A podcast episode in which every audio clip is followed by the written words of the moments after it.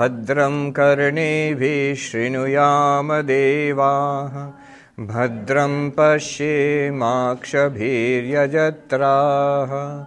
स्थिरैरङ्गैस्तुष्टवागुंसस्तनूभिः व्यशेमदेवहितं यदायुः।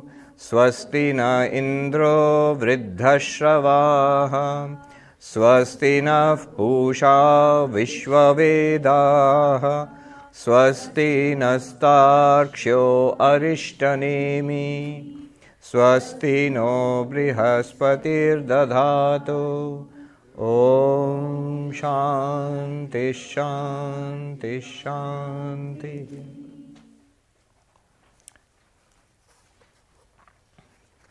We were um, doing the karikas following the seventh mantra. So we have done karikas 11 to 14. Let us. Uh,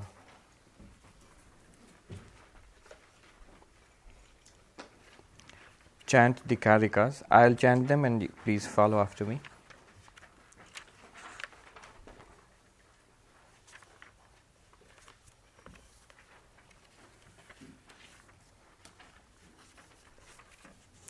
Karikas te- 10 onwards. After the seventh ma- uh, mantra, Karika 10. So let me chant the 10th Karika and then please follow after me. निवृत्ते सर्वदुःखानां निवृत्ते सर्वदुःखानाम् ईशानः प्रभुरव्यया ईशानः प्रभुरव्यया अद्वैत सर्वभावानाम्। अद्वैत सर्वभावानां देवस्तुर्यो विभुस्मृतः। देवस्तुर्यो विभुस्मृतः।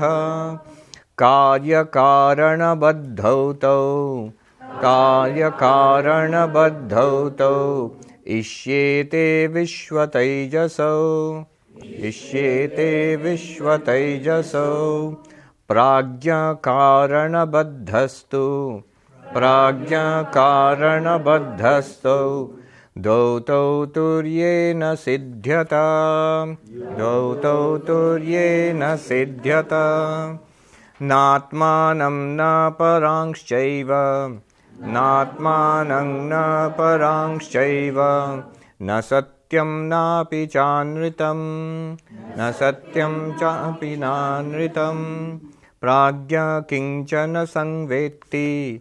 प्राज्ञा किञ्चन संवेत्ति। तुरीयं तत्सर्वदृक् सदा। तुरीयं तत्सर्वदृक् सदा।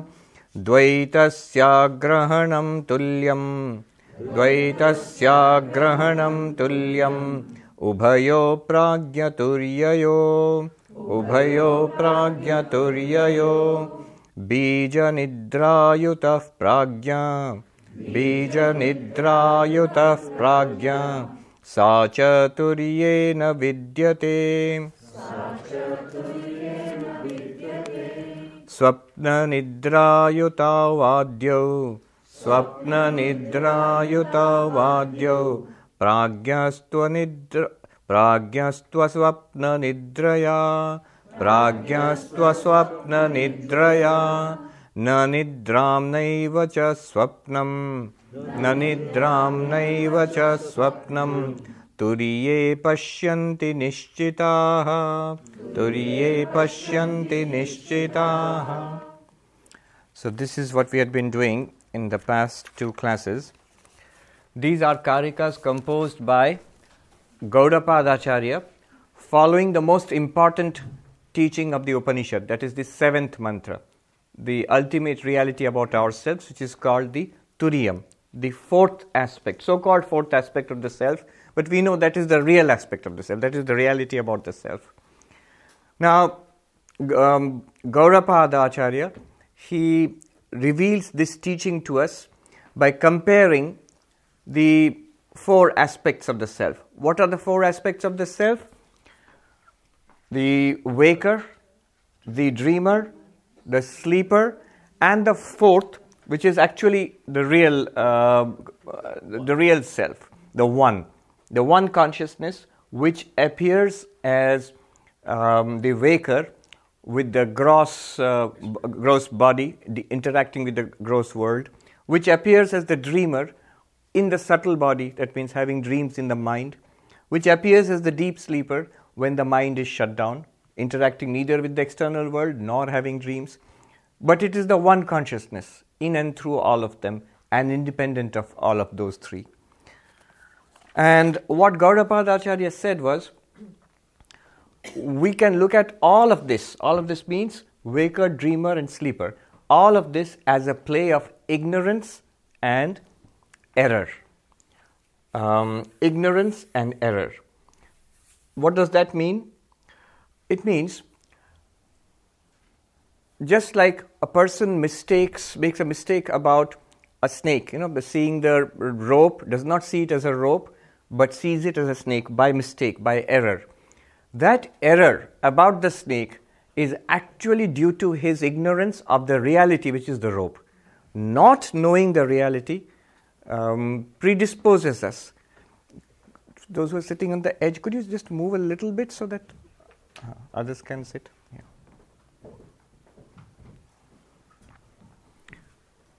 So I do not see the rope as a rope. I know something is there, but I, instead of uh, identifying it as a rope, um, I think it's something there, not knowing it to be a rope. It's possible that I may mistake it to be a snake. If I knew it to be a rope, I wouldn't mistake it to be a snake at all. So, ignorance about the rope predisposes us, um, increases the possibility that we'll mistake it for something other than a rope. So, ignorance leads to error. Um, in um, Sanskrit, avidya and bhrama or adhyasa, ajnana and adhyasa, uh, ignorance and superimposition. Now,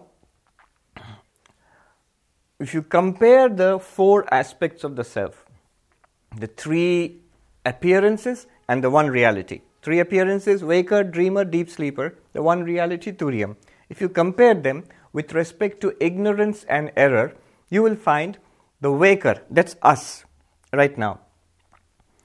We have both ignorance and error. Remember, ignorance and error about what? Don't say about the rope and the snake.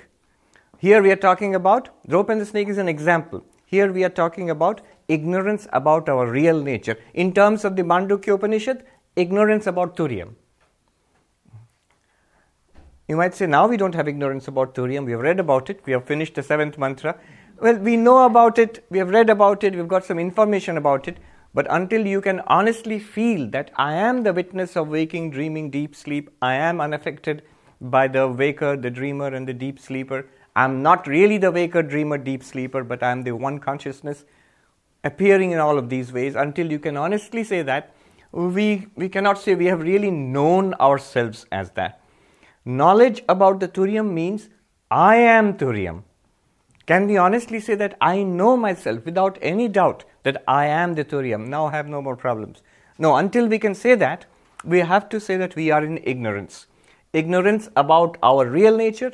What is the real nature? The Turiam. What's it like? Waker, what's it like? We know. Just, just look at ourselves, we know what it is like. But Turiam, what is it like? You just have to look at. Come you have to sort of fit in.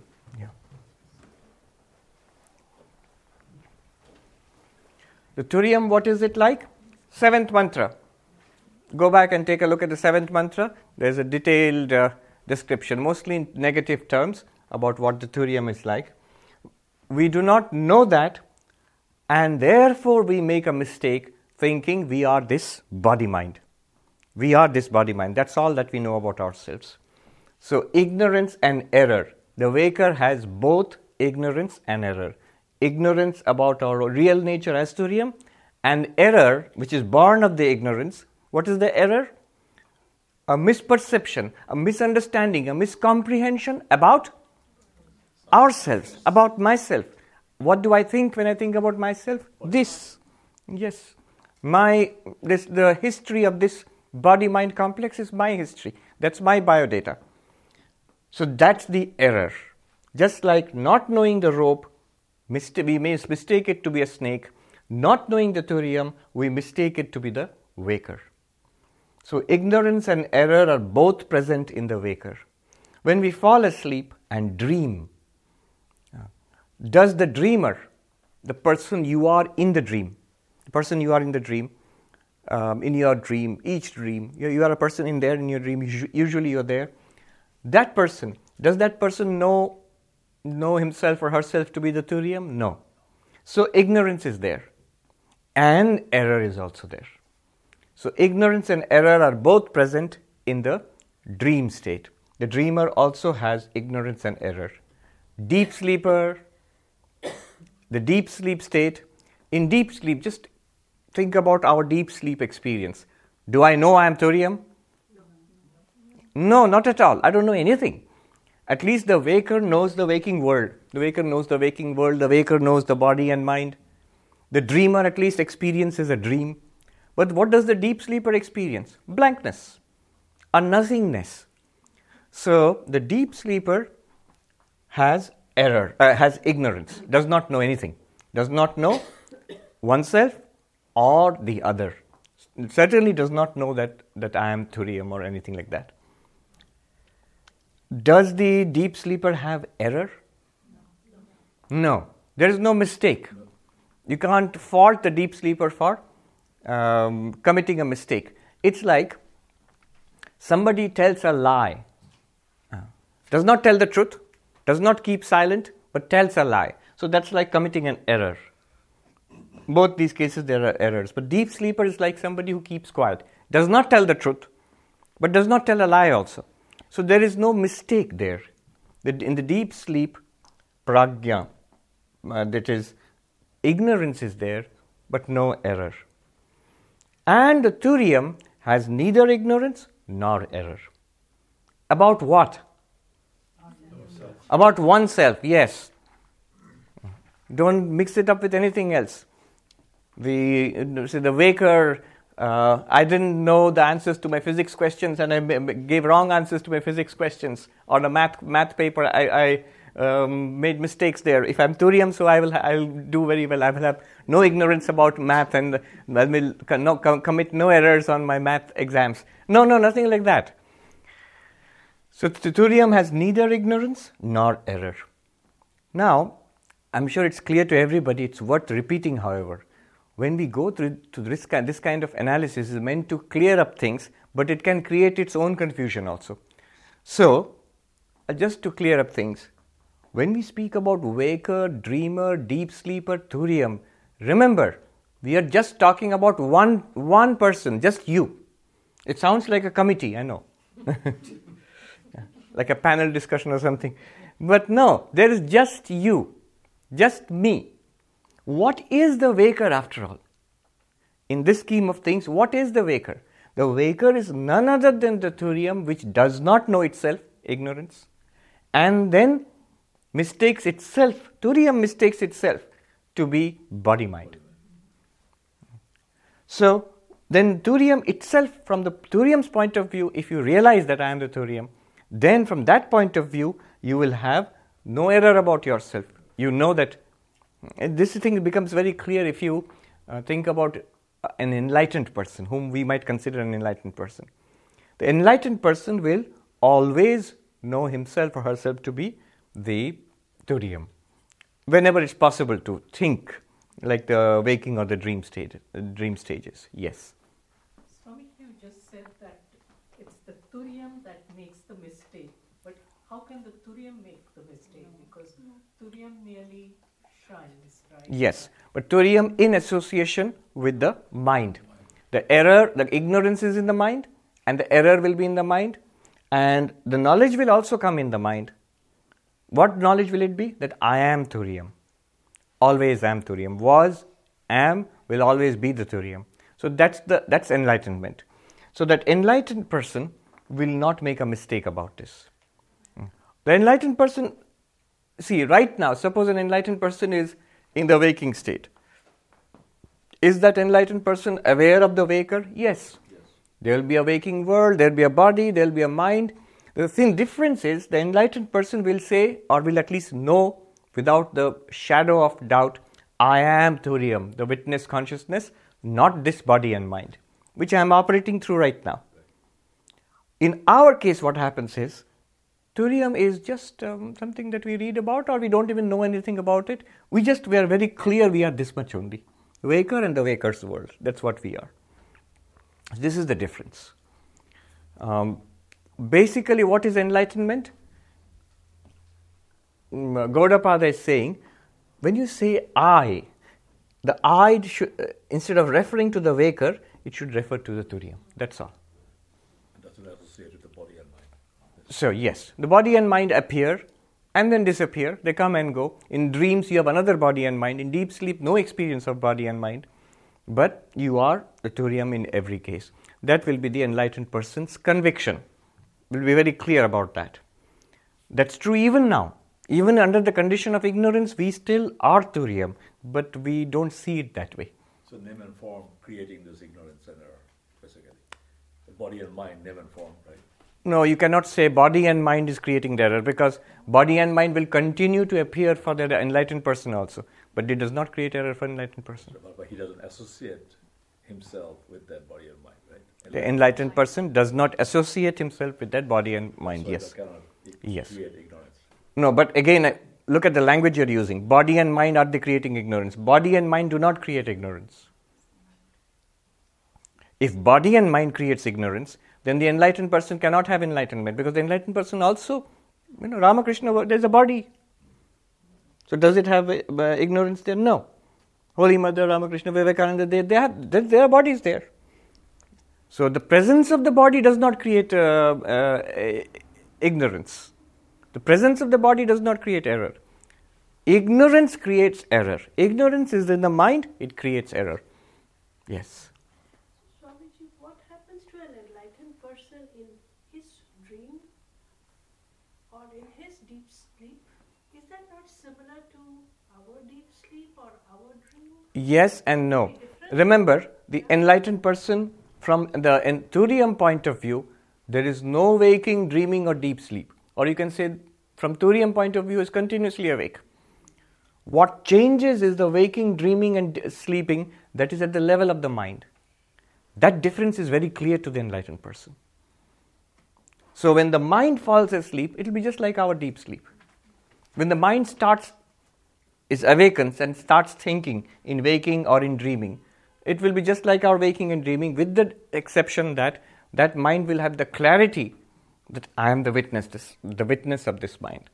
Even in the dream, Yes, it will continue. It will be available. That, that distinction will become so clear, it will become available. For a full, full blown enlightened person, Jivan Mukta, the person will never be caught again in, in the identification body mind. That difference will be very clear. All right. Um, hopefully. All right. Now, Gaudapada introduced four pairs of terms to indicate this ignorance and error. Keep this in mind that the waker has ignorance and error, the dreamer has ignorance and error about oneself. The deep sleeper has only ignorance but no error, and Turiam, from Turiam point of view, no ignorance, no error. Now Gaudapada introduced four pairs of terms, just as a matter of comparison, in order to um, elucidate this whole concept. Four pairs of names for what? For ignorance and error. Four dimensions, let's say, four aspects of ignorance and error. The first pair is he used was agrahanam anyatha grahanam, Sanskrit. What does it mean? Non comprehension and mistake or miscomprehension, which is almost the same thing as ignorance and error. Agrahanam, literally, grahanam means grasping. And anyatha grahanam means grasping wrongly. So, no understanding and misunderstanding. So, if you look at it that way, the waker, you can tell me yourself now, the waker has what? Does it have no understanding of the truth? Yes. And misunderstanding of the truth? Yes. The dreamer, no understanding of the truth? Miscom- no comprehension. And miscomprehension also? She don't seem to be sure. Should. And then the deep sleeper, does it have comprehension of the truth? No. It, ha- it has no comprehension of the truth. But does it have a miscomprehension of the truth? Does it misunderstand something? No. Because the faculty of understanding itself is not working in deep sleep, just shut down. Turium, on the other hand, has neither um, uh, lack of comprehension nor miscomprehension. In Sanskrit, no agrahanam and no anyatha grahanam. This, the second pair of names which um, Gaudapada uses is cause and effect. Karana karyam. Karana karyam. For ignorance, he uses the word cause, karana, and for error, he uses the word effect, karyam. If we just again recall the snake and rope example, we'll understand what he's talking about. Clearly, the cause and the effect there are ignorance and error. The cause of the error, seeing the snake, was what? Ignorance. Was ignorance. So that, that is that ignorance is the karanam. And the effect was seeing a snake. So that is the karyam. The error was the effect. Uh, ignorance was the cause, and the error was the effect. Now, cause and effect. Waker, according to Gaudapada's language, the waker is trapped by both cause and effect. The dreamer is trapped by both cause and effect. The deep sleeper is trapped only by cause, not by the effect. And the turium is beyond cause and effect. In Sanskrit, they say karya karana vilakshana, quite apart from cause and effect. This has very deep implications for religion and philosophy. All these things which you're discussing here, in terms of religion, you know what it will be. The cause is Ishvara, God.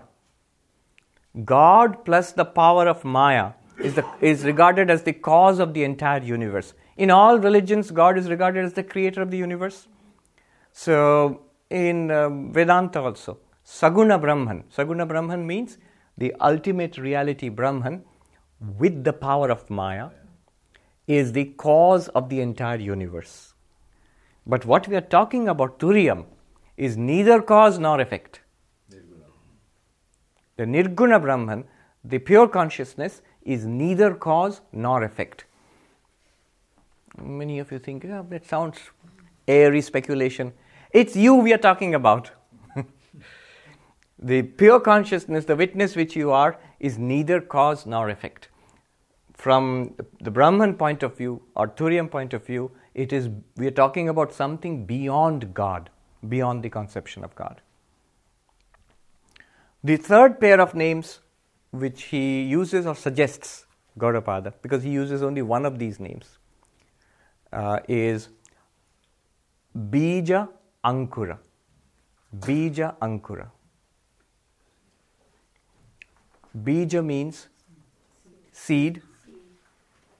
Ankura is sprout. He doesn't use the word Ankura actually. So the seed is ignorance, and the error which comes out of that ignorance is the sprout. So, for example, for example, the waker has is well equipped with both the seed and the sprout. Uh, the dreamer is well equipped with both the seed and the sprout. The seed is ignorance, and the sprout is ignorance. Uh, the sprout is error. And the deep sleeper, tell me, has only the ignorance, the seed, bijam. Ah. Just look at our own experience. All this that we experience now, imagine in deep sleep, it's all as if merged into darkness. Why am I saying merged? It's not really erased because it comes back. When you wake up, your whole life comes back. So, can you think of deep sleep as a potential state where everything has sort of been thrust back into a, or compacted into a seed form, which will sprout again as waking and dreaming? Mm. Your waking comes back as your waking, your dreams come back as your dreams. Uh, your whole personality comes back. So it's like a computer which has been switched off or in, is in a hibernation mode or something like that. So seed state. That's, that's our deep sleep. But the turium is free of both the seed and the sprout. Forever free. It is not infected with either. another very nice pair of names which he uses. Remember, all these are names for ignorance and error. Gaudapada uses a very suggestive pair of names and could be confusing because he uses the same words again sleep and dream, but he means something else entirely. He says ignorance is sleep, and our waking is a dream. Our dream is a dream. Our deep sleep is just sleep. So, according to him, the waker has both sleep and dream. You see, in our ordinary uh, language, when we dream, don't you first have to sleep? You first have to be asleep, then only you can dream, right? Sleep and then dream. Yes. Daydreaming, of course, uh, yeah, yes. So you don't, you're not uh, asleep, but in normally in dreams you're asleep and then you're dreaming. So the waker, according to um, Gaudapada, has both sleep and dream. Here he is using the word sleep and dream in a philosophical sense, in a metaphysical sense. What is sleep? According to Gaudapada, not falling up, uh, jumping into bed and you you know uh, sleeping uh, at night. Not that. That's not what he means. He means by sleep. He means not knowing your real nature. We are ignorant of, of our real nature. That's sleep, according to Gaudapada. If that is sleep, then we who claim to be awake right now, waking state, Gaudapada would say you are, you are asleep. And what is dream? According to Gaudapada, error. Not only do you not know that you are Brahman, you are the pure consciousness, the absolute, but you also think that you are a limited body and mind. This little person, this little life, that's all who I am. That's what I think. That's, that's what Gaudapada calls a dream. So, in our waking state, do we have sleep and dream? Yes. Gaudapada would say that you are sleepers and you are dreamers. It's exactly the language used by the Buddha. The very word Buddha means one who has woken up. We'll see a beautiful verse Gaudapada says that we are asleep under the spell of beginningless Maya.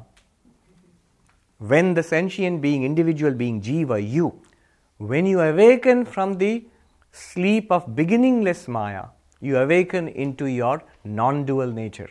That's called wake, waking up. So, according to him, our the ordinary waker who we are right now, according to him, you are sleeping and dreaming. According to him, the dreamer, when we are we are asleep and dreaming, according to him, you are sleeping and dreaming. According to him, the deep sleeper is sleeping. Yeah. So, this sleep and dream is a metaphysical uh, use of the word sleeping and dreaming.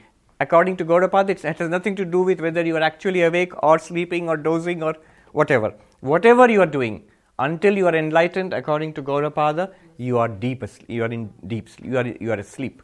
You are sleeping. You are asleep to your real nature. The word Buddha means that one who has awakened to the truth. Hmm. Somebody's phone is buzzing.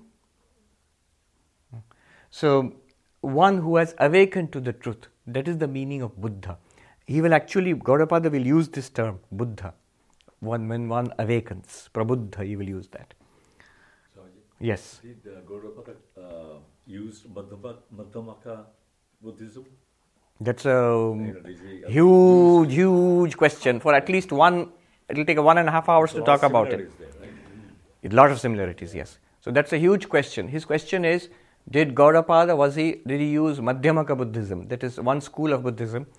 And there is a huge controversy on how much uh, Gaudapada was influenced by Buddhism. So that is an uh, entirely different topic. You will see in Nikhilanandaji's book, for example, half of the introduction is taken up by Nikhilanandaji, who argues against the thesis that Gaudapada was uh, was um, either a Buddhist or heavily influenced. See, heavily influenced in one sense that cannot be denied because a lot of the terms used by Gaudapada um, are similar to the terms used by the Mahayana Buddhists. Now, that could be easily explained because of the prevalence of Buddhist philosophy at that time, during Gaudapada's time. So, in your culture at that time, if a particular terminology is prevalent in philosophy, and if you're doing philosophy, you would use that terminology. Even if you were attacking that philosophy, you'd still use that. That's something that was used by others also at that time. But Nikhilanji gives several very cogent arguments. There are two schools of thought. Uh, earlier, many people noticed this and immediately jumped to the conclusion, like Vidhu Shekhar Bhattacharya and others, that Gaudapada must have been a Buddhist. But it doesn't stand to reason. After all, first of all, he's commenting on the Upanishad, which is clearly a Hindu text. Why would a Buddhist ever do that? You're talking about an ultimate reality beyond the changing, waking, dreaming, and deep sleep. That doesn't sound very Buddhist. So there are different, many different reasons why it's not, uh, it's not very rational to argue that Gaudapada was a Buddhist. But one can argue about how much influence Buddhism had on him. One traditional monk, because, because of Gaudapada's influence again, Shankaracharya has been uh, charged with being a crypto Buddhist, Prachanna Buddha, crypto Buddhist, a hidden Buddhist, by the dualists, the Hindu dualists who charge the non dualists of being hidden Buddhists. Uh, I heard one traditional monk, uh, non dualist monk, Hindu monk in uh, north of India, he reversed it. He said, No, I would rather say the Buddhists are hidden Vedantins. On what grounds? On what grounds? The gro- on the grounds that uh, the Upanishads predate the Buddha. Upanishads clearly, Mandukya Upanishad and all, they were clearly before the Buddha. So, if there is any similarity, then we must say Buddha took it from the Upanishads, not the other way around. And by the way, that was more or less uh, Swami Vivekananda's understanding. Very interesting. Uh, he said this philosophy of non dualism has saved religion, has saved India uh, thrice. Um, the ancient religion of India has been saved thrice. The, the, I think he says India has been saved thrice. Once he said uh, at the time of the uh, at the time of Buddha, which means he is identifying Buddha with the teaching of non-dualism. And the second time he said by Shankara, and third time, of course, he meant Sri Ramakrishna and himself. So um, he clearly thought Buddhist teaching was, in essence, Vedantic, though not in form, not at all in form. And I would tend to agree. And there are a number of scholars who tend to see the similarity there. Yes. Swamiji, what's the difference between uh, Nidra and Yoga Nidra? I think this relates to the question she asked before. Uh, who asked? Yoga Nidra. What's the difference between this is sleep is the Nidra. Hmm. So what is the difference between Yoga Nidra and Nidra? What Yoga Nidra are you talking about? That's the word we hear. There is a Yoga Nidra which is used in Hatha Yoga, which is a relaxation exercise. Nothing particularly philosophical about it. It also comes in the chanting. Yes, that in uh, that has a deeper meaning. That yoga nidra would probably refer to the pralaya state, but that has no, no uh, bearing on this. Those terms do not enter here, right? Remember, the Mandukya is is very um, direct. It talks to your experience. Whether Vishnu is in yoga nidra, at the dissolution of the universe, lying on his couch of the thousand hooded serpent.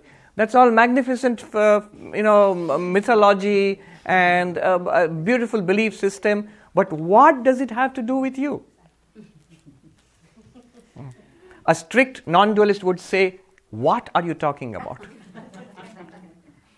Here, what we are talking about is always absolutely clear. No mysticism here. It's something that everyone can and should relate to, not a system of belief, not a system of theology, not even a, not even a philosophy. Is, Vedanta is regarded as a system of philosophy, but if you have a deeper understanding of Advaita Vedanta, this one, it's always talking about fact, experience, and reason based on experience. Yeah. Yes. Wait, I'll come to you. Swami, we are learning that we are the Turiyam. We don't really know we are that. That's something we hope one day that we will realize that. But we could probably learn a lot from looking at realized souls who actually did realize that they are the Turiyam. Yes. Right? And so my question is, if one one studies those who were, we know realized, and there are probably many around even today, uh, what happens to them? Do they have emotions? Do they feel pleasure and pain? And why don't they give up the body once they know that they are the Turiyam? Why do they continue to Right. live in this body? When you realize you're the Turiyam, what do you actually realize? You realize I am the one consciousness in everybody. Not only that, you realize everybody is the Turiyam. They are. Only this mind knows it, the minds there do not know it. That's the difference they, they will feel. But the fact is that we are that one reality and we are all one in that reality. Now, your question is do they have emotions, feelings? Quite obviously. First of all, you just look at, in two ways, I'll answer that. As you said, one very good way, whenever you have doubts, is just look at the lives, the behavior, and the speech of those you, you consider to be enlightened. How do they act in this world? Do they seem to have emotion? Very much so. Look at it from this philosophical point of view. Where is emotion? Mind. When you realize you are the Turiyam, is the mind disturbed by any? uh, Do you make any change in the mind except the knowledge comes that you're Turiyam? Will the mind continue to function? Will, the body continue to function? Will the body feel hungry? Will you eat food? Will it digest food? No. Yes. All right. Yes. Very good. It will, it will continue to function as usual. In, in that case, why shouldn't the mind continue to function as usual? Will the mind think? Yes. Will the mind remember? Will, or will memory fail completely after Turiyam? That is not very attractive then. I've realized I'm the Turiyam, then I have a bad case of amnesia now. No. So, all the functions of the world, remember, jnana does not destroy anything in the world.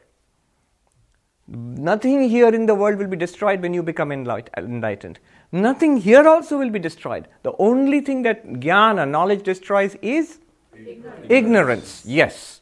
You're all good Vedantins now. So, only thing, the only difference that um, knowledge will make to the enlightened person, will make to you, is that your ignorance that you are not the Turiyam, that ignorance will go away.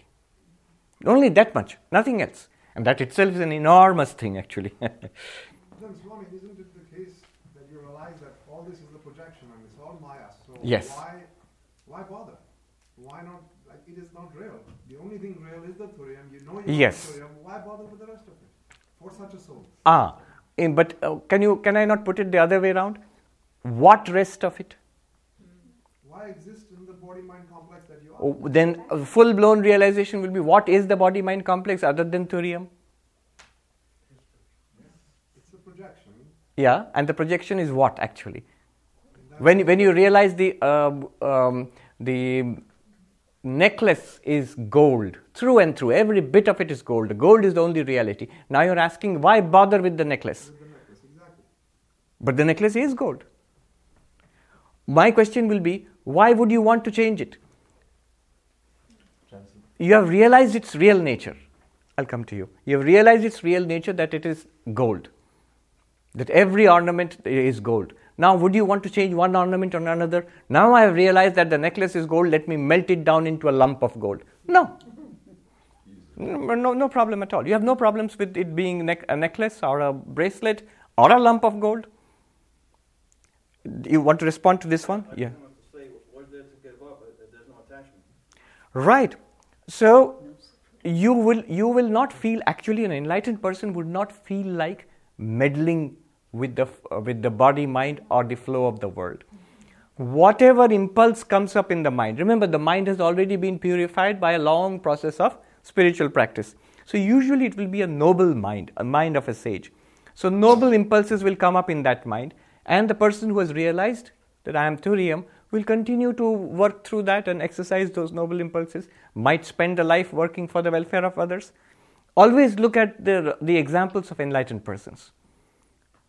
Will that person work for the welfare of others? Will that person necessarily establish schools and hospitals?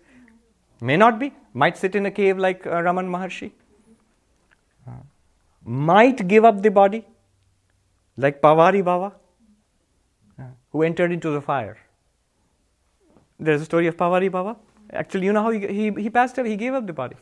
Now, what motivates such a sage to do something or the other? It's a mystery, it's beyond our understanding. Because that person no longer sees himself as one individual. So, the desire to interfere with one individual, in fact, that is supposed to be a sign of a little bit of ignorance remaining, the desire to make big changes in one life. As you step back from a ordinary person's life, Ramakrishna himself, today itself we are reading, I think, in the morning, Swami Subodhananda, who was a disciple of Sri Ramakrishna, he was, he was childlike, Khoka Maharaj. So, at the end of Sri Ramakrishna's life, during his, the worst period of his illness, Subodhanandaji goes to, Khoka, Ma- uh, to Sri Ramakrishna and says, I really believe if you would only will it so, your disease will be cured. And Sri Ramakrishna was happy to say, Do you really believe that? He says, Yes. You just say that your disease will be cured, I am sure it will be cured. And Sri Ramakrishna was very happy to hear that. And he said, You are right. I also know that. But I will not, I'm not going to do it. We, our point of view would be that would be a great thing, you know. I, I wish he would do it. Or is he just evading the thing? But look at it, try just once to look at it from that person's point of view. It's a little puddle of chemicals here. To think that I, the infinite consciousness behind all living beings forever, an immortal being, would come down again to make this little puddle of existence live a little longer. This itself shows ignorance. That as, why am I so attached to this little thing? When he wanted to eat, somebody said that um, I want you to eat with this mouth. Pray to the Divine Mother for that. The Divine Mother told him what? You are eating in so many mouths. Why do you want to eat through this mouth? Imagine, for, from our point of view, this sounds nice, but just try to imagine it. Suppose it's true, and imagine it from his point of view. That's what he was all. He's a Brahman. So you would not try to do that. There were two question, one question here, and come here. I'll come here.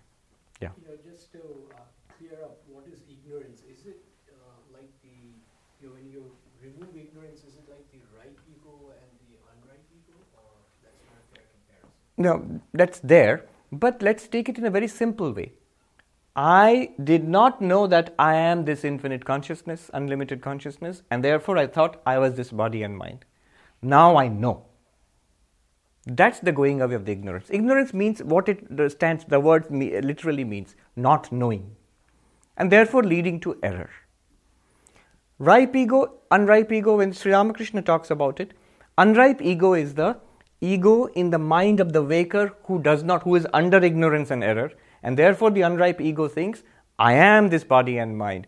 This is my house, my husband, wife, my children. This is mine, and that is not mine.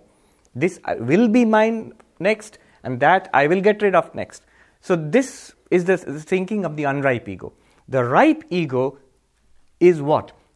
Is the ego functioning in the mind of the enlightened person? The enlightened person now knows I am the infinite consciousness, but the body is still there, at least it appears. And the mind is still there, it appears. In the mind, an ego will also appear. That ego now remains as the ripe ego. What will that ego say? Sri Ramakrishna put it in two ways. So that ego, if it's, if it's a devotee, a person who is devotional, who has deep faith in God, has realized God, from that, that person will continue, will continue as I am the child of the Lord, I am the servant of the Lord, thou art my master, I am thy servant. That will be the ripe ego of the enlightened person. Or, in this perspective, Sri Ramakrishna also says this that the ripe ego will continue as I am Turiyam. He says it will continue as I am the pure consciousness. The ego, ego will refer back to that pure consciousness. Okay, I'll come to you. I have a, a question on the clarification of terms.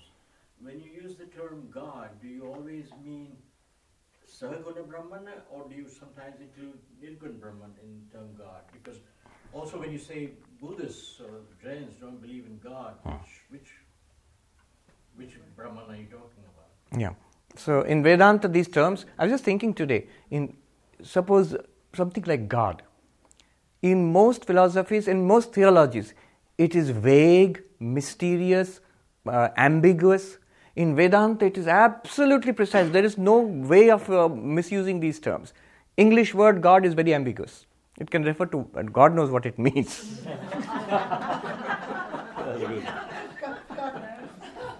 In Vedanta, very precise. It always means Saguna Brahman.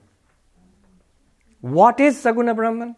That also has a very precise definition. That's why Vedanta Sar is so useful, mm, like a primer of Vedanta. We have started off with uh, at the top of Mount Everest. That's why these questions keep coming up. If you start off with Vedanta Sar instead of Mandukya Karika, you start off at the base camp. So there'll be no, I mean, the question will not come up at all. What, is, what do you mean by Saguna Brahman? Clear definition. Maya Upahita Chaitanyam. Consciousness associated with Maya. What is Maya? That's also clearly defined, in one sense at least. It is Samashti Ajnanam, the ignorance of all of us combined together. So, consciousness plus Maya is Saguna Brahman in Vedanta. Now, that Saguna Brahman can be understood at three levels, which is consciousness and the um, and Maya itself, which is called Ishvara at this level, at the causal level. This uh, Saguna Brahman is uh, that Ishvara plus the cosmic mind, it becomes Hiranyagarbha at the subtle level, plus the cos- entire physical cosmos, one consciousness identified with the entire universe, with all our minds and with the entire universe, that is called Virat. It comes at this level. All precisely defined. I mean, uh, um, there's actually no scope of making an error there. And you have to be at every step clear about what you're talking about. I was just, in fact, I was just thinking, in comparison to other religious philosophies, both inside Hinduism and outside, um, they, they, this conception of God, whether you agree with it or not, at least the terms are very clearly defined. There is no scope for confusion. You approach any other theologian in any other religion, you will be thrown with, into a mass of mystery and vagueness and ambiguity. Yeah. We don't know what you're talking about, really. All right. Um, I'll come to you. Uh, just one technical question, Swami. I understand ignorance and error. What is Gaudapad trying to achieve by doing this four concept, which I actually find a little bit more confusing? He's supposed to, he's trying to clear up the confusion. Cause and effect, for example, it, it automatically brings the law of karma in my mind. Yeah. Is, has it got anything to do with law of karma? Or True. Um, the, the cause and effect uh, is at this level at the law of karma. They, they are all bound by the law of karma, definitely. Before I go there, one more point. The Jainas and the Buddhists, therefore, do not believe in this kind of God. Which kind of God? Any kind of God. The, the cosmic uh, idea that there's one consciousness associated with all of it. That's why you will find Jainism and Buddhism are very individualistic. Even the conception of Buddha is of an individual, it's not something behind the entire universe, associated with entirety. So the, the, the jina, the highest conception in Jainism, is of, of a perfected being, not somebody who's identified with the entire cosmos. In the basic idea of God is a totality in Vedanta. All of it, consciousness associated with all of it. All of what? All would, what would all mean here? The entire um, gross universe, the entire subtle universe, and the entire causal universe. That's what's meant by all of it. But that's One- Turiya, right? That's that's Mm-hmm. Turiya is beyond. Just we just said that Turiya is beyond all of them. but isn't isn't all of this really Brahman? Because that is uh, it's a projection of Ah. it is that. Yes, but look at the word you used. Really. Really, it is Brahman. At this level, it is false. It's not that there are four. There is only one. If you realize the Turiyam, it's only Turiyam and all Turiyam. And all of this continues as a false appearance. But if you come back to this level of appearance, then there is cause and effect. Then there is individual and total. If you take the individual, there's an individual waker, there is an individual dreamer, and an individual sleeper, you. If you take it at the cosmic level, there is a consciousness associated with the entire cosmos in the waking world, with the entire cosmos in the thought world and the entire cosmos in the causal world. That is called God. All of these are the level of appearance. And what is Nishtika? Uh, as, as atheism. Oh, Nastika. Nastika. All right. So, um, no, but let's uh, slow, move slowly. Uh, I always I am impose speed limits because we have thoughts going all over the place. uh, about 5,000 years of Indian philosophy is cruising all over the place. That way lies madness. we move slowly, move carefully. Uh, so, this thing that there is a consciousness associated with the entire universe, whom you call God, whom the individual can worship. What is our idea of God? Consciousness with the power which produces the entire universe is omniscient, omnipotent, all powerful, is the creator, preserver, destroyer of the universe. This is the idea of God found in theistic religions. Are you with me? Such a God Buddhism does not believe in. Such a God Buddhism does not believe in, or Jainism, or in Hinduism, Sankhya, Yoga. Yoga believes in Ishvara, but the Ishvara of yoga is a Purusha Vishesha, is a special, is a perfected being, but not the creator of the universe, not the master of Prakriti. Not the Hmm? Not the Muslims. They don't believe in that either, right? And, and presence of God. Of course they do. The, the Abrahamic religions are all theistic. My God, what are you talking about? They don't. Oh, ideal, uh, idol, idol worship, right? No, no, so Saguna. All right, absolute time out. Going wrong direction. Remember, we are talking about something. You, uh, this is the pull of gravity, pulling you down to first to philosophy, then to religion, then to science, and back to the earth again. We are far, far above belief systems and religions here. Stick to experience, stick to reason. Yes. I come to you. Swamiji, that means, according to Vedanta, um, God is beyond Saguna Brahman also. Uh, sorry, uh, it's uh, Turiyam is beyond God. Right. Yeah. Yes, absolutely. One step back. Yeah. So in uh, Advaita Vedanta, like Yeah. we talk uh, initially about that body mind is separate from the Brahmin himself. Mm. Not Brahmin, Brahman. Brahman. Mm. Brahman is a caste. Uh, yeah. no, the Brahman himself. Yeah. And later on, we say the body mind itself is a Brahman. Uh, it is not other than Brahman, yes. Not other than Brahman. So if everything is Brahman, Hmm. and what they what Brahman creates himself is also Brahman, Hmm. then if ignorance is also Brahman, then Hmm. why go fight against it? Why don't accept it Hmm. that that's also Brahman? Um, just be with it. Yeah. Would anybody care to answer? Yes. I Yes. So the goal of everything that we do is to give us happiness and peace. Hmm. And so staying in that state of ignorance that he's speaking about is not going to get us to happiness and peace. That is true. If you say why why not remain in ignorance, it will that will will make you unhappy. You cannot remain in ignorance. That it will it will drive you back to the Vedanta class again. But but wait, wait. Uh, No more questions now. Time out. But I'll just respond to that. It is something that I've mentioned again and again in the Parokshanubhuti class, in the Drigdrishya Vivek class, in numerous classes. Vedanta has two stages. Vedanta has two stages, Advaita Vedanta. The first stage is a search for the reality. To, to search for the reality, you must step back from the appearance. So, if there is such a thing as a Turiyam or Atman or Brahman, then we must know it apart from the world, body, and mind.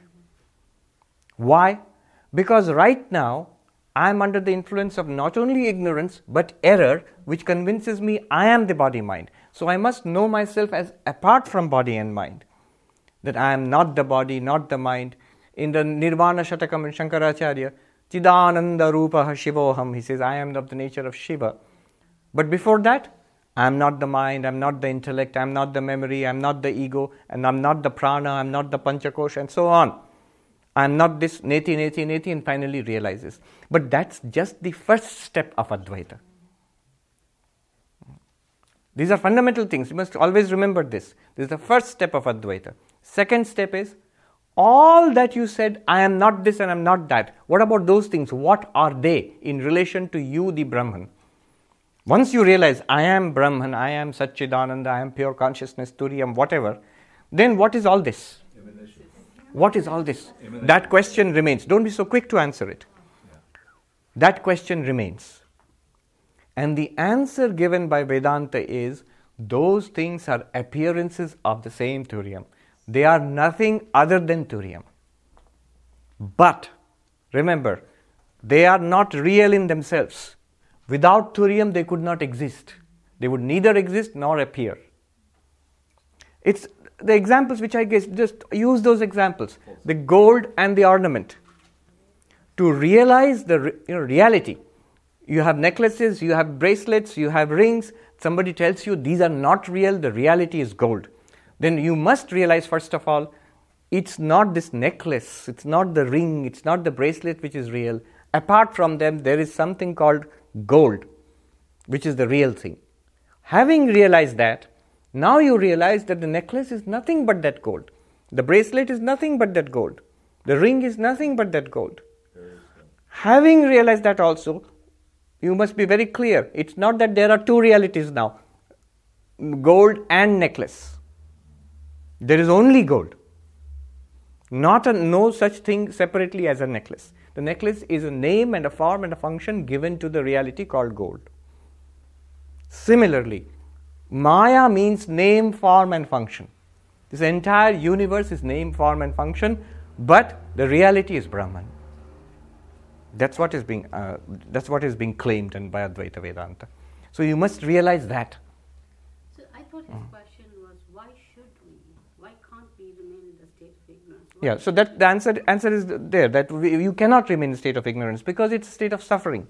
The suffering itself will drive you to knowledge. But I'm answering the first part of his question that uh, you, you noticed that we are saying we are not this, and then when you're saying all of this is also Brahman, if all of this is Brahman, if all of this is Brahman, all the teachers would say straight away when you start searching for the ultimate truth, the teachers would say, This is the ultimate truth. Disastrous teaching. Ah. One, um, this is called iti. This is the truth. And it's right.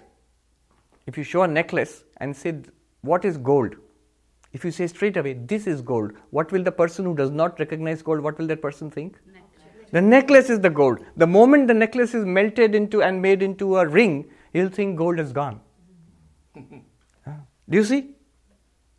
So first he must that confusion must be removed. That name and the form and the function is not gold. The substance is gold. That has to be pointed out. That has to be realized. That is realized by the process of neti neti, not this, not this. One must realize the ultimate reality and then see Everything is a manifestation of that reality. If you do not realize the ultimate reality and say, This is the ultimate reality, uh, one uh, Swami said, Anybody who gives such a teaching murders the disciple. Murders the disciple means murders the spiritual future of the disciple. We are already materialists. You're just confirming me in my materialism. If you say this is the reality, then why do I need Vedanta or Buddhism or anything else? No questions. All right. Let us go ahead. I'm sorry, we'll have questions at the end. Let's make some progress. Some beautiful karikas are coming now.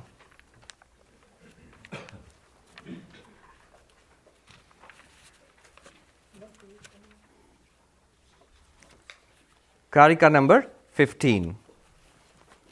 Anyatha grinhata swapno अन्यथा गृह्णत स्वप्नो निद्रातत्त्वम् अजानत निद्रातत्त्वम् अजानत विपर्यासे तयोक्षीणे विपर्यासे तयोक्षीणे तुरीयं padamashnute, तुरीयं padamashnute. Dream belongs to one who sees falsely, and sleep to one who does not know reality. When the two errors of these two are removed, one attains the state that is Turiyam. How does one become established in the Turiyam? The answer given by Gaudapada gives the answer here. What is dream according to him? Seeing wrongly is dream. Hmm? Not falling asleep and dreaming something. We just defined the philosophical meaning of sleep and dream according to Gaudapada. What is the philosophical meaning of sleep according to Gaudapada? Ignorance. Whether you are wide awake in this world, you're still asleep unless you are enlightened. So, ignorance of your real nature is Turiyam is sleep. And what is dream according to Gaudapada? False. False notions about oneself that I am the body and mind. So, that is that is dream. Anyatha grinhata swapna. Swapna means dream. Dream is misperception. Misperception of the reality. Wrong comprehension of the reality. What is misperception of the reality? According to Gaudapada, does not know that I am Satchidananda and thinks that I am body and mind. This is dream. And all the associated problems.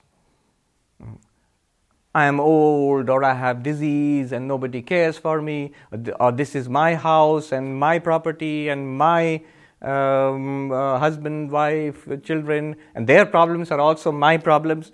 This is all because of identification with one body mind. This is called dream. You are in a dream. And then what is sleep in that case? Nidra tattvam ajanata. Not knowing the reality is sleep. That you are Satchidananda, not knowing that is sleep. Now, how does one, and who is affected by, the, uh, by these? Um, the waker and the dreamer and the deep sleeper are all affected by sleep, ignorance and the waker and the dreamer are affected by dreaming, that's a misconception. Now, only the turiyam is free of all of these. How does one become the turiyam? Your answer will be we are the turiyam. So, all that you need to do is to realize, to recognize, to realize, to grasp, to understand the truth that we are the turiyam. And how does that one, have, one, do, one do that? Vipar, viparyase tayokshine.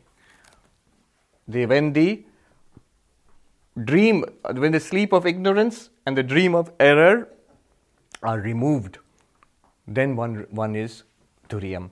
When one is free of these two, uh, these two faults.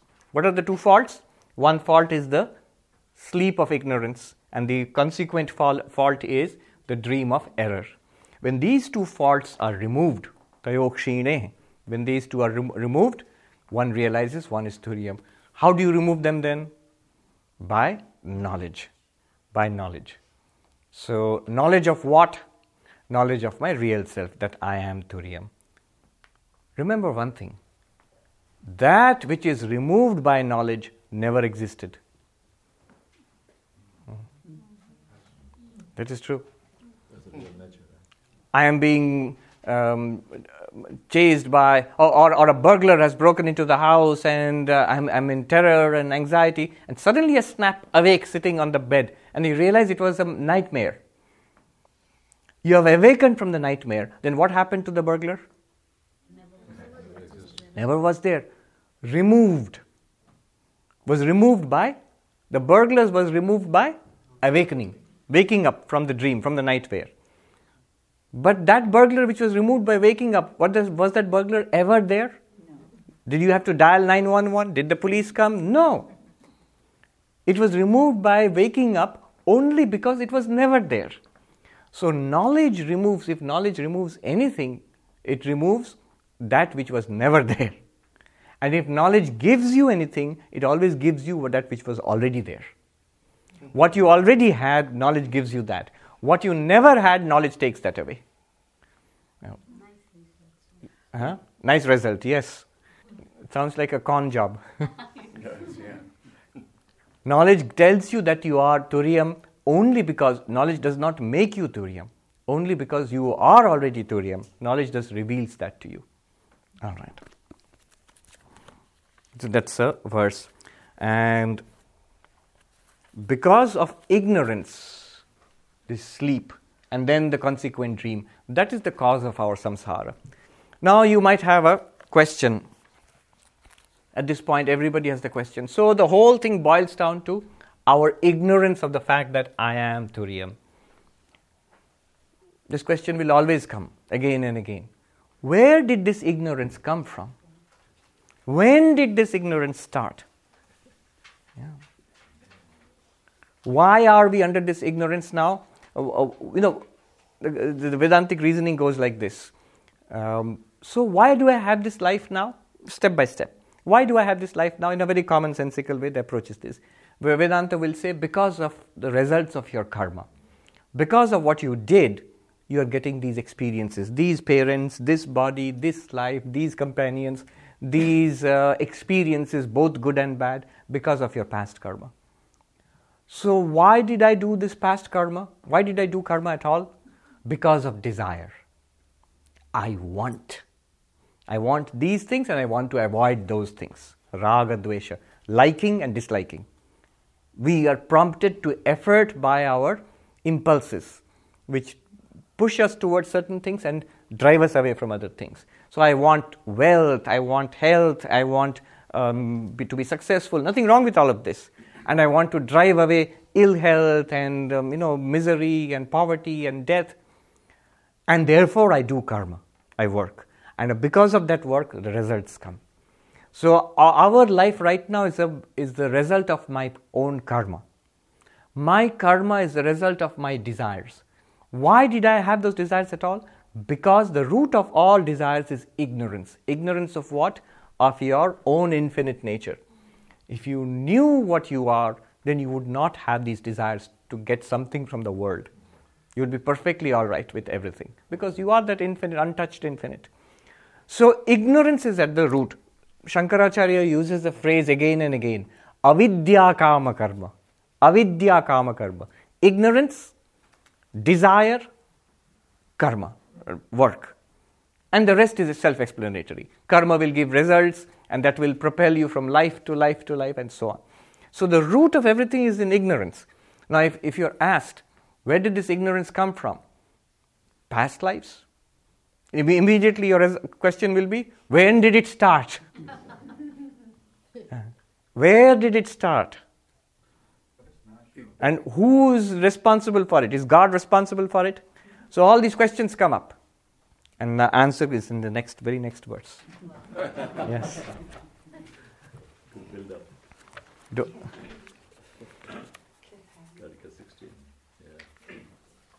Don't be too excited. It's going to be going to be a real downer next.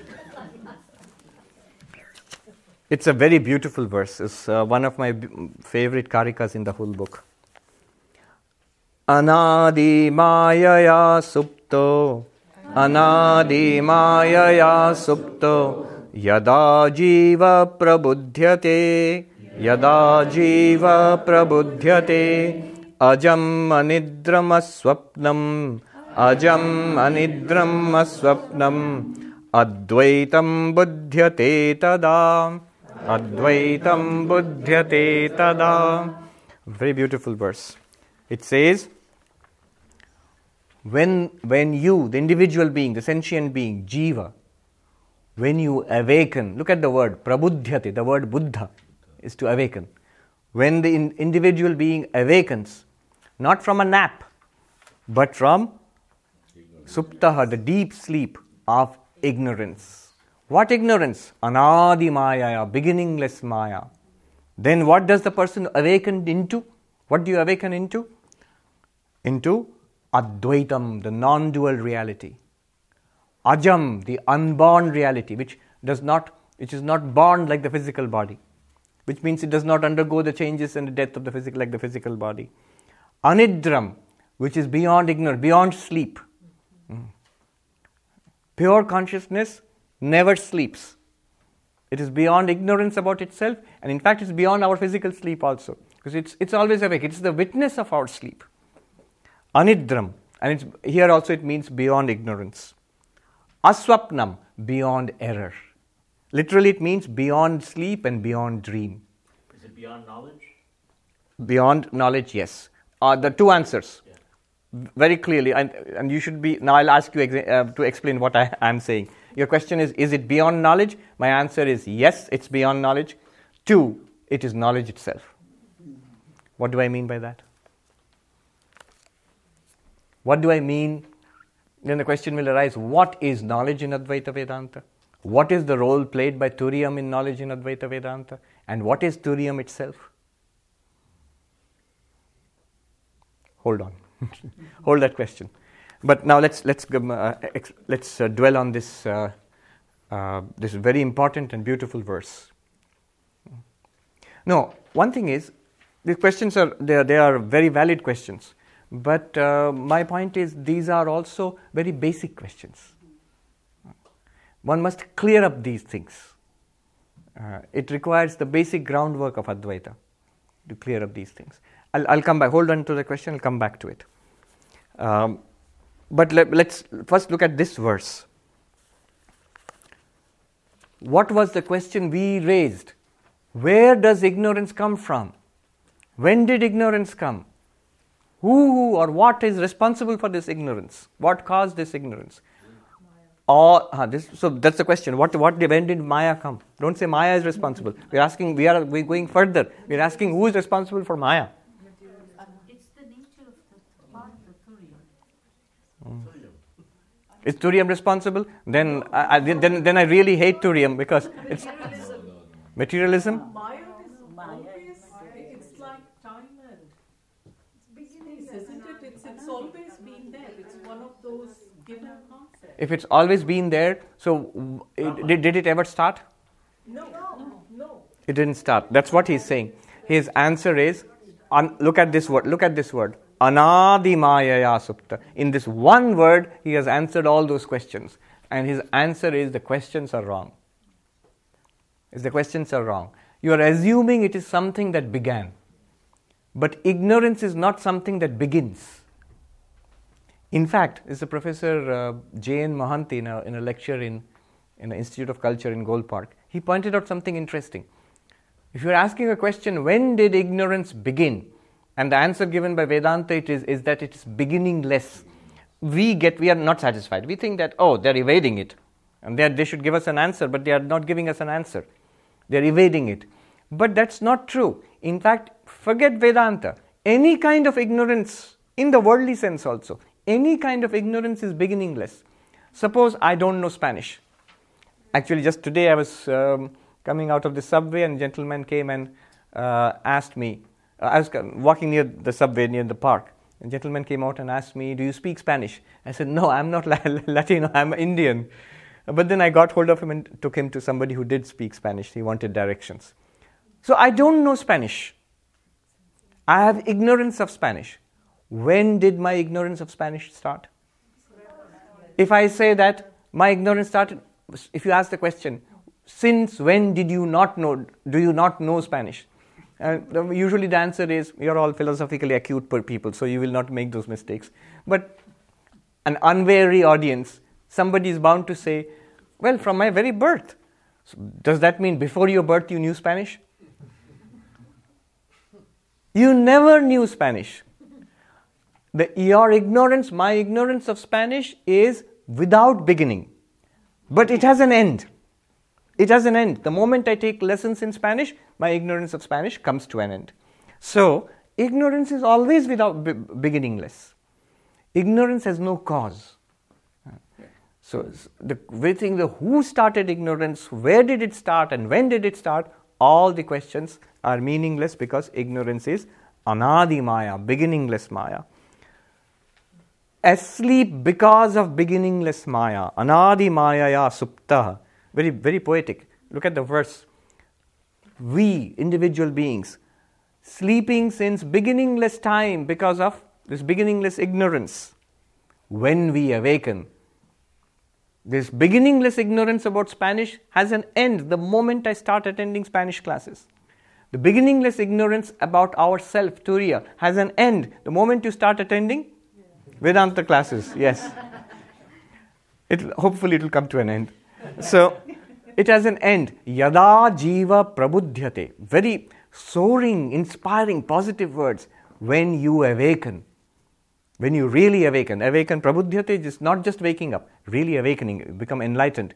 This is, this is the same um, tone in which Vivekananda says, Arise, awake, and sleep not uh, till the, and stop not till the goal is reached. Uh, it, this is, he has taken it from another Upanishad. Uttishtata jagrata prapya varan nibodhata.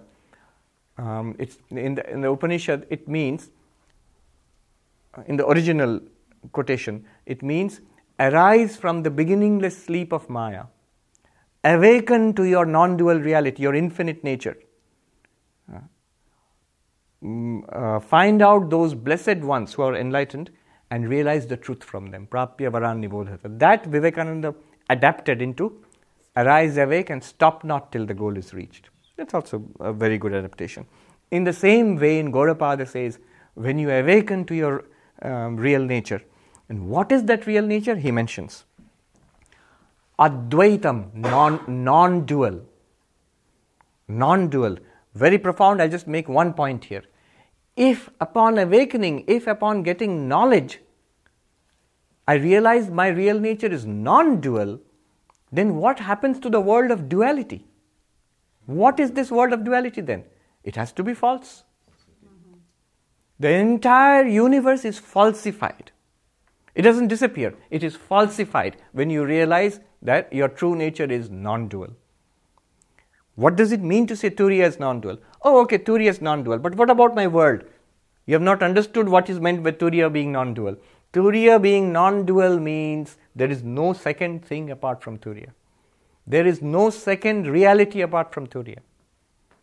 Even when we say, you ask the question, you see, the, the movement is so subtle. Even when we say, oh, we realize everything is Turiya. No, no, no. There is no everything. there is only Turiyam, yes. Then what is all this? An appearance, a mirage, a falsity. Is it true to say all is Turiyam? Yes. Only know that all is not, Turiyam alone is. Vivekananda had this nice exchange of poems, let, uh, you know, uh, a back and forth with, with his disciple Mary Hale. It was a young American woman who was a, um, was a follower of Vivekananda, and she wrote a poem to Vivekananda saying that I have understood what you have taught. It's in Vivekananda's collected poems. So I have understood what you have taught, that you have taught us that all is God. And he wrote back saying that I never said such thing, unmeaning talk, such strange doctrine that all is God. I have never taught such thing. And she wrote back saying that this is exactly what you said. I'm repeating what you said. You said all is God. He said, No.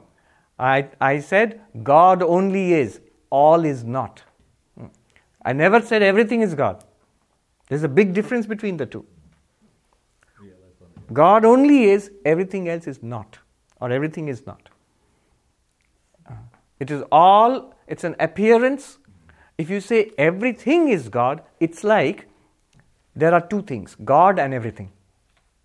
And God somehow pervades everything, fills up everything. If you, if you go closer, I mean, if, if you examine the language, if I say all the ornaments are gold, is it correct, more precise to say there are no ornaments, there is only gold? Yeah. Yes. That is the result of it's the kind of crazy talk you'll start using when you read uh, Mandukya Upanishad. Everybody will tell you, but there are ornaments. What's all this in front of you? You will immediately say, Show me the ornaments without the gold. Where is the thing that you call an ornament? Touch it. You'll touch gold. Bring it to me. You'll bring gold only. Weigh it. You'll weigh the gold only. Where is the thing called an ornament? There is no thing called an ornament. The only thing is the gold. This, similarly, the only thing is the Turiyam Advaitam. Conclusion 1 If knowledge reveals Advaitam, then the Dvaitam must be false. It must be a false appearance. I'll come to you. You had a question?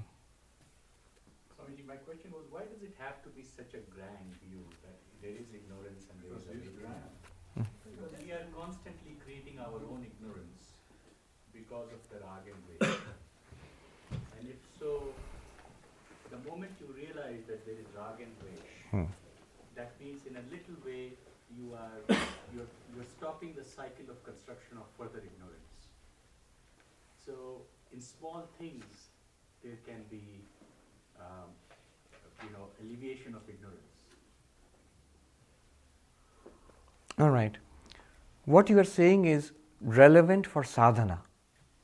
Start with small things, try to control your strong likes and dis- dislikes, passions, reduce it. But what this is doing is going to the root of the problem. If you con- continue to consider yourself, if I say that I am this little creature of flesh and blood, I am born, I am this body, this mind, and somehow to be a nice religious person, I have to control my raga, dvesha, my likes and dislikes. So maybe I will try to bring my likes and dislikes under control. But as long as I have a deep sense that I am a limited biological creature born to perish tomorrow, subject to a hundred threats from this world, uh, there are financial um, problems, there are relationship problems, there are health problems, and all of those are true. I cannot but ultimately have raga and dvesha. You may make mild adjustments. You may become from a less disciplined person to a little more disciplined person, from a less controlled person to a more controlled person. But still, you are a samsari jiva. Subject to birth and death, subject to the terrors of life, you can never overcome suffering unless you go to the root. And the root is what am I really? It, you have to go to the root. That's why it becomes such a grand vision.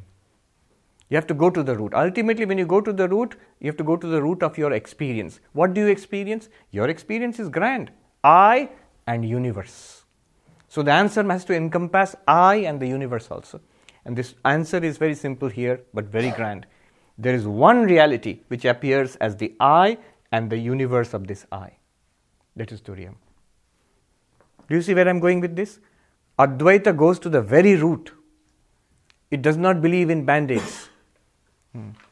You must solve the problem uh, at, at, at the source.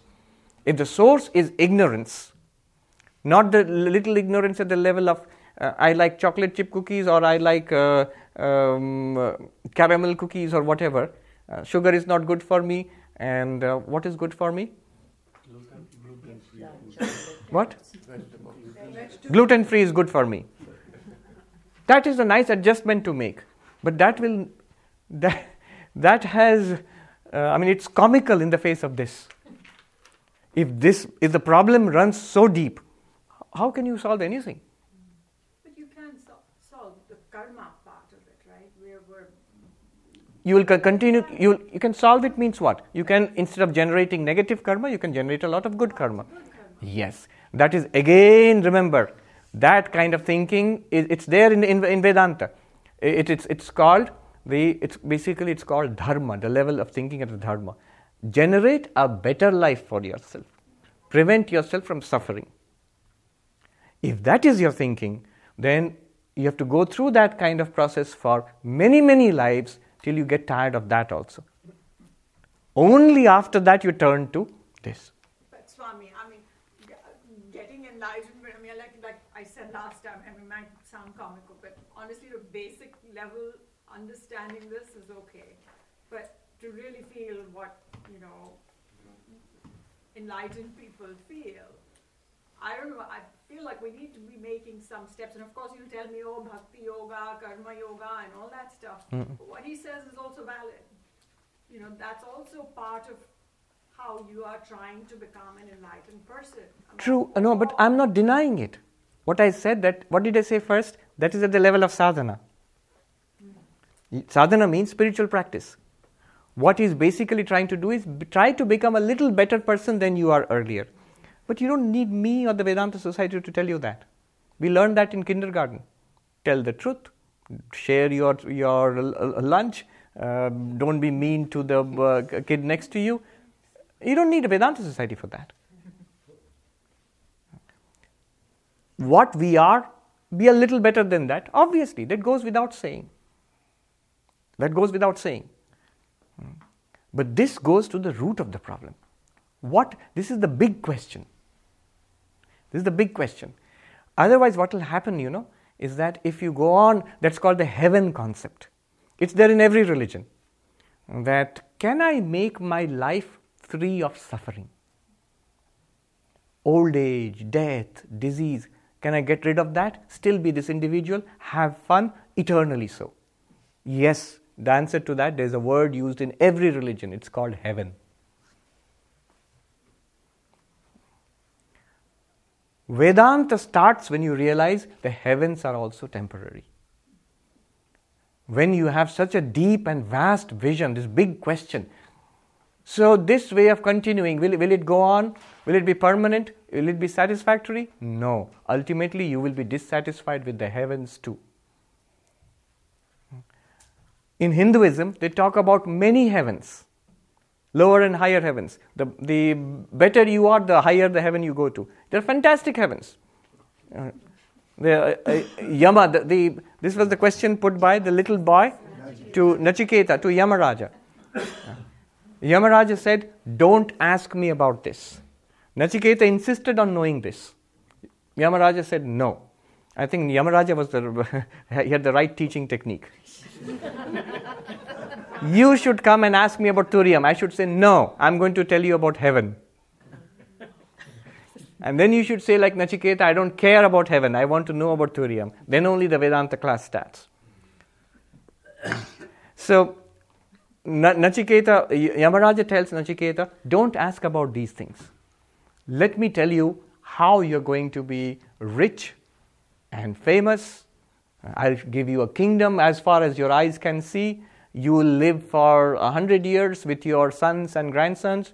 You will get the joys and the, the, the fun that the gods have in the heavens. He says, which are not available to mortal man. All those enjoyments you will get. Look, he says, look at these uh, heavenly damsels with their chariots and musical instruments. So the descriptions of heaven, all of that will be yours. And what so basically, the answer is exactly what you are saying. Can one have a nice life without the problems associated with it?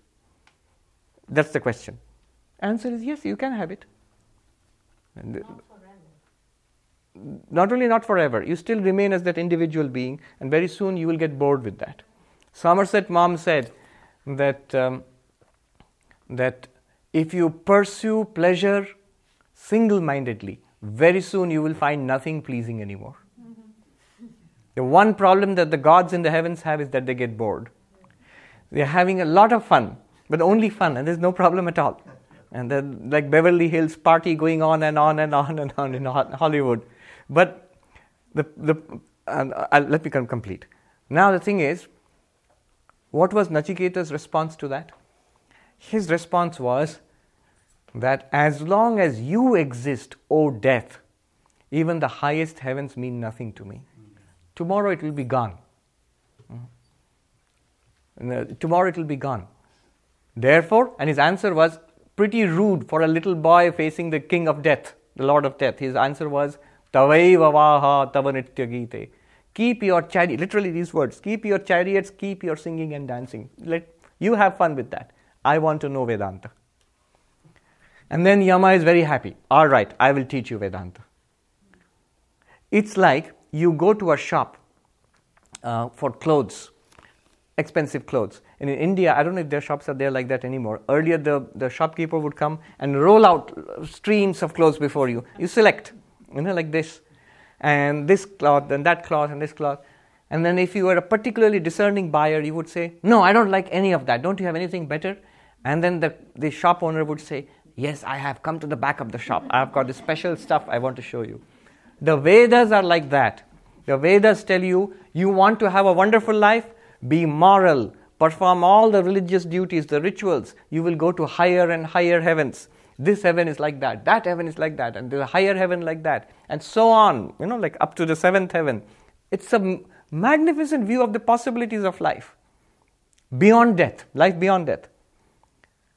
If you're not happy with that, then the Vedas say, okay, I have got the thing for you. Come to the back of the shop, the, the, the Vedic shop. It's a magic shop. When you go to the back, he will pull out, this is called, this is my secret stock. It's called the Mandukya Upanishad, which is something beyond the heavens. I'm going to show you that one reality. What happens? We'll, we'll talk about it uh, in the next uh, talk on Sunday. It's on based on the second chapter of the Mandukya. You Mandukya expects that instead of saying not this and that one, I want I will be like that and not like this. Mandukya says, see the one reality in the highest heaven and the lowest hell, in the most exalted samadhi and in the most ordinary mundane state of mind. you will see that one turiyam everywhere. Thus, you are free of everything. Otherwise, what happens is, I like this, I will be like this, I don't like that, I will not be like that. And this is your life. A Zen master put it so beautifully, I like this. He says, to set one state of things against the other set of um, state of things by saying I like this and I do not like that is the special disease of the mind. Mm, yeah. It applies down to you were saying talk about practical things. It is enormously practical. It it applies to your choice of um, um, deodorant or your um, you know choice of your next entertainment you want to the highest metaphysical truths everything is in that thing that do i do i have uh, likings? This one i will do and not that one. And i think if i get this then i am exalted i am happy i am blessed. If i die if that thing happens then it's horrible my life is awful. Then you're caught in samsara it might be a minor thing it might be the most tragic of events if you're serene in all circumstances in absolutely all circumstances. Do you remember the story of Shukadeva who was turned into a camel by the Divine Mother?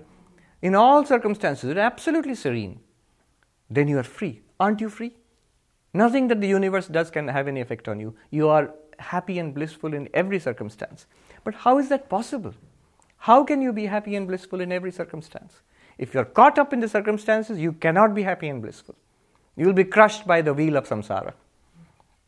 If you're caught up in a body mind, you'll be crushed by samsara because body mind is a part of samsara. but if you know the reality that you are the something which transcends body mind, which transcends this samsara, which is present in and through all samsaras, then you are established in the truth. And how do you know? Oh, you will know it yourself, there will be no doubt about it. You will What's your name? Mona. Now, see, Mona, you have no doubt that you are Mona, mm-hmm. right? Even in an even more direct and indubitable sense, you will know. When you wake up, you will know. There will be no doubt left at all. It's as, as clear as looking at the sun.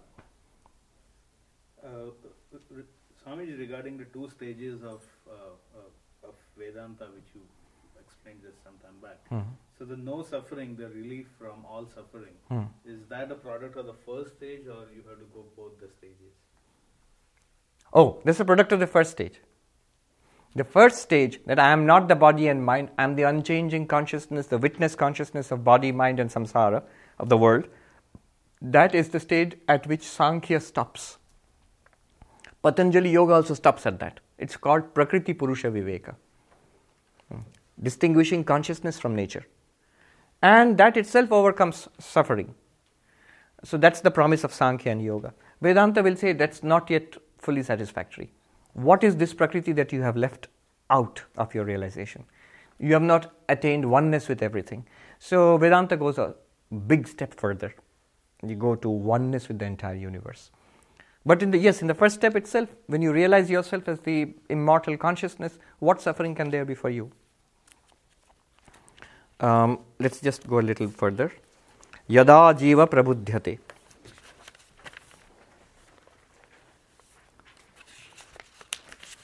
Two verses. I just read it out. Very beautiful. And then next time we can discuss it. 17 and 18. Very profound. प्रपञ्चो यदि विद्येत, प्रपञ्चो यदि विद्येत, निवर्तेत न संशय, निवर्तेत न संशय मायामात्रम् इदं द्वैतं मायामात्रम् इदं द्वैतम् अद्वैतं परमार्थता Advaitam Paramarthata. What a beautiful verse.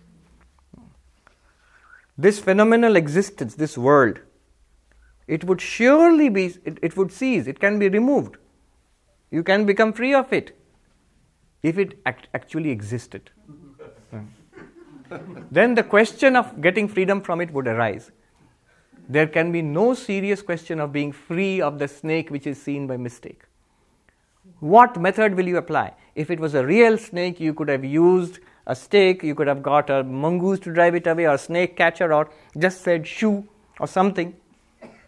But to the snake which is born of ignorance, which is not really there, none of those methods will work. So, prapancho yadi vidyad, if the universe existed, nivarteta nasankshaya, yeah, but you could have the question of how to remove samsara, how to remove the, the, this afflicted existence. It does not exist. What is it? Maya matram idam dvaitam. This duality is born of ignorance.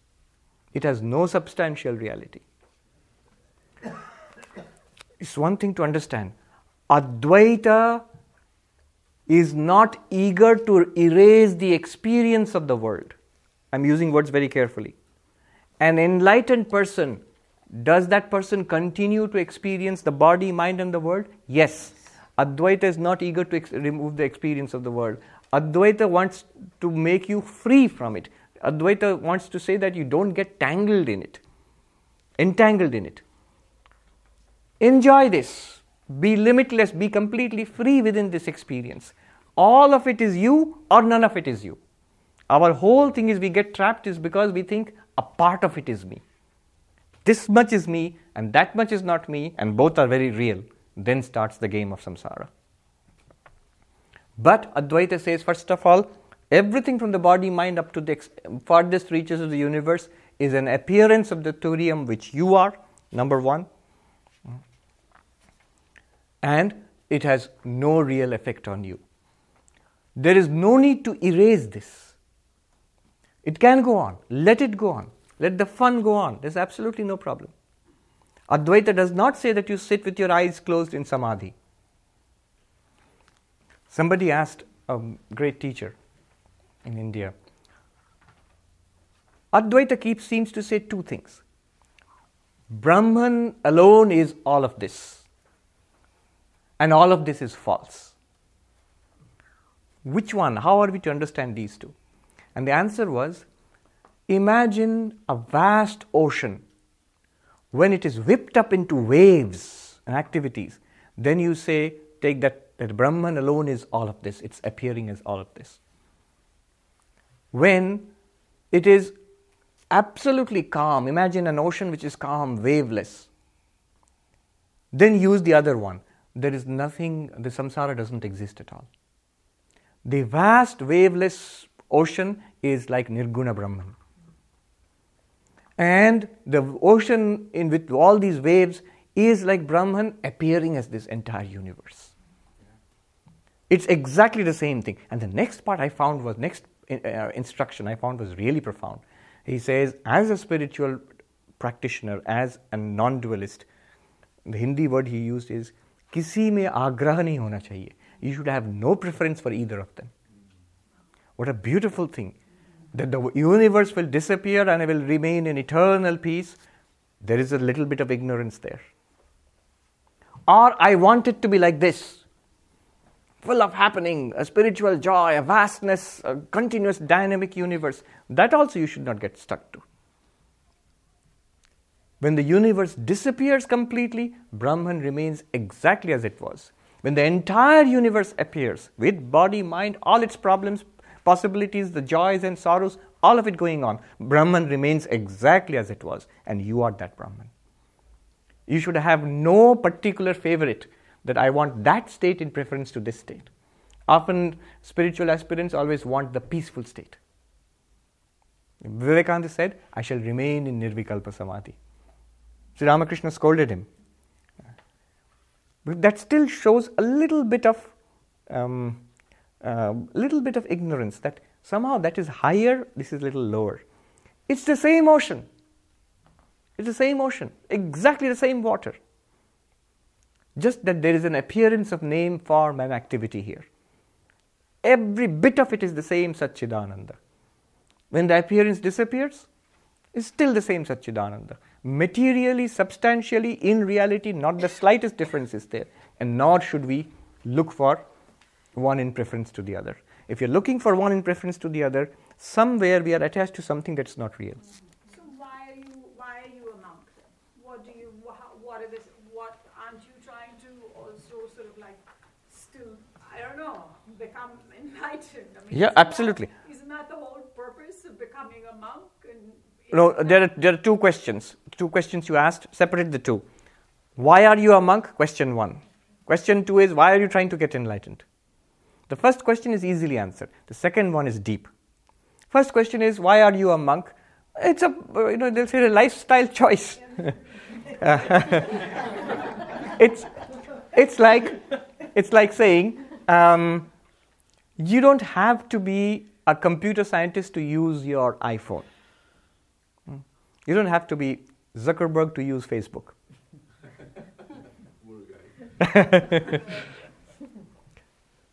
Anybody can use it. Mm, That's the whole trick. Anybody can use it. So, but there are specialists who are computer scientists. You need those too, right? So, just like that, you don't have to be a monk to become enlightened. But still, there is the need for monks and theologians and pundits and scholars and rabbis and you know, specialists in that particular field. It's, there's a need. Well, Some people can be that, and some people should be that. Ramana Maharshi was asked this, and his answer is the simplest answer. He was asked by a lady who was a housewife, Do you have to be a monk to become enlightened? And he said, No. And then her question was even more direct than your question. She said, Then why are you sitting in a cave? like uh, the idea was, I have to cook meals and take care of my children and all of that, and you're sitting in a cave, you're having a the nice time of it. Yeah, you, lifestyle. Cho- See, wh- why are you sitting in this, this cave with a serene smile and wearing a diaper?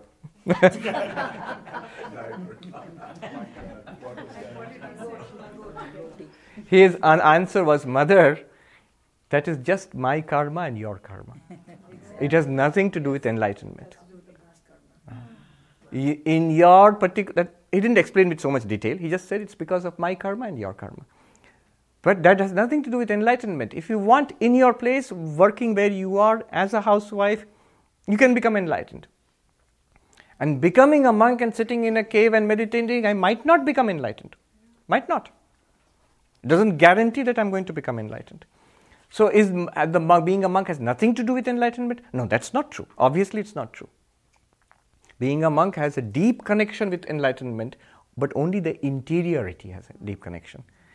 Uh, Sri Ramakrishna put it this way for householders, he said, bhitore tyag. And for, he said, uh, renunciation, in, inner renunciation. And for monks, he said, both inner and outer renunciation. So, this is the first question. Second question was, why are you seeking enlightenment? Because I suffer. I want to overcome suffering. I want to find that promise, that serenity, that bliss. Who doesn't want it? Don't That- for the heavens though. You've got to go to consciousness. Remember that. That's true. Everybody else is basically gunning for the heaven concept. I want to make certain changes to my life and I'll be happy. I often think, or we'll end with that. Uh, I often think you know, immature persons, we start off by trying to change things in the world. I'll get these possessions, I'll get a nice house in a nice location, nice school district. Yeah. I'll be happy. That doesn't make me happy. Then next, I think I'll tra- change the people in my life. Hmm. Make a better husband, better wife, better children. No, it's very difficult. It's very difficult to make a change in oneself. Uh, impossible to make change in others. Almost impossible. Then we try to change ourselves. And then we start at the most outermost layer of ourselves. I'll have a healthy, gluten free yoga body. I'll get up early in the morning and then do this exercise and then do, do, do this and that. That's good. But then you see that limitation of that approach. Then you say, okay, I'll go deeper. Hmm. I will change my. See, now you're going deeper. I'll change my very thoughts. I'll have high, noble, holy, spiritual thoughts. spiritual practice. So I have bhakti, I have. uh, Then you say you go deeper. Why thoughts at all? I'll be in the deepest peace in meditation. Raja Yoga, Samadhi. You go further still till you come to Mandukya, which says, just realize what you are, the one which is trying to make all these changes from the world outside to the mind. All these changes are being trying, trying to make. Who is the one trying to make that? Mandukya says, all of them apart, they have their uses. But you realize this one, your problems are really solved forever. No matter what kind of world you live in, no matter what kind of body you have, no matter what kind of husband, wife, children you have, no matter what kind of mind you have, your problems are forever solved. Don't realize that and try to change these things, your problems are temporarily solved. You'll have other problems. All right. Yeah, um, while reading the gospel, I noticed something interesting, like in the, the realm of relativity from Sri Ramakrishna. Hmm. I mean, I don't know if it's a big deal or not, but it seems like every time that he's in samadhi, right? Obviously, from his perspective, it's just consciousness. It's just, I mean, there's nothing to explain. Yes. But then when he comes, I don't want to say he comes down to the lower plane, but that consciousness, as he once said, oh, I have become. Hmm. From Brahma to Shakti, Shakti to Brahma. Yeah. Like that transition, like every time he comes back, if you notice, that there's always like some sort of, of drunkenness. Oh, that's true. Yeah. rambling this and that. Yeah. There's like something interesting to know. Like every time that happens. Yeah, it does. Notice other, other people too from Samadhi coming back down. Hmm. It's like that. They seem lost. It's like They seem lost, up, yes. like yes. drunkenness in there. Yeah, yeah. To fit yourself back into this frame of reference again takes a lot of effort and limitation to limit yourself much further. Yeah. There's like a, it has no beginning. Like where, where did he start? Where did he end? It's like a beginning like lost. It's like coming back into the illusion again. Yeah. Mhm. Um, I'll take just one minute more of your time. No, no more questions because I want to finish this. Um, this Dvaitam duality is an appearance, non duality is the highest reality. Then the last karika, the fifth, 18th karika.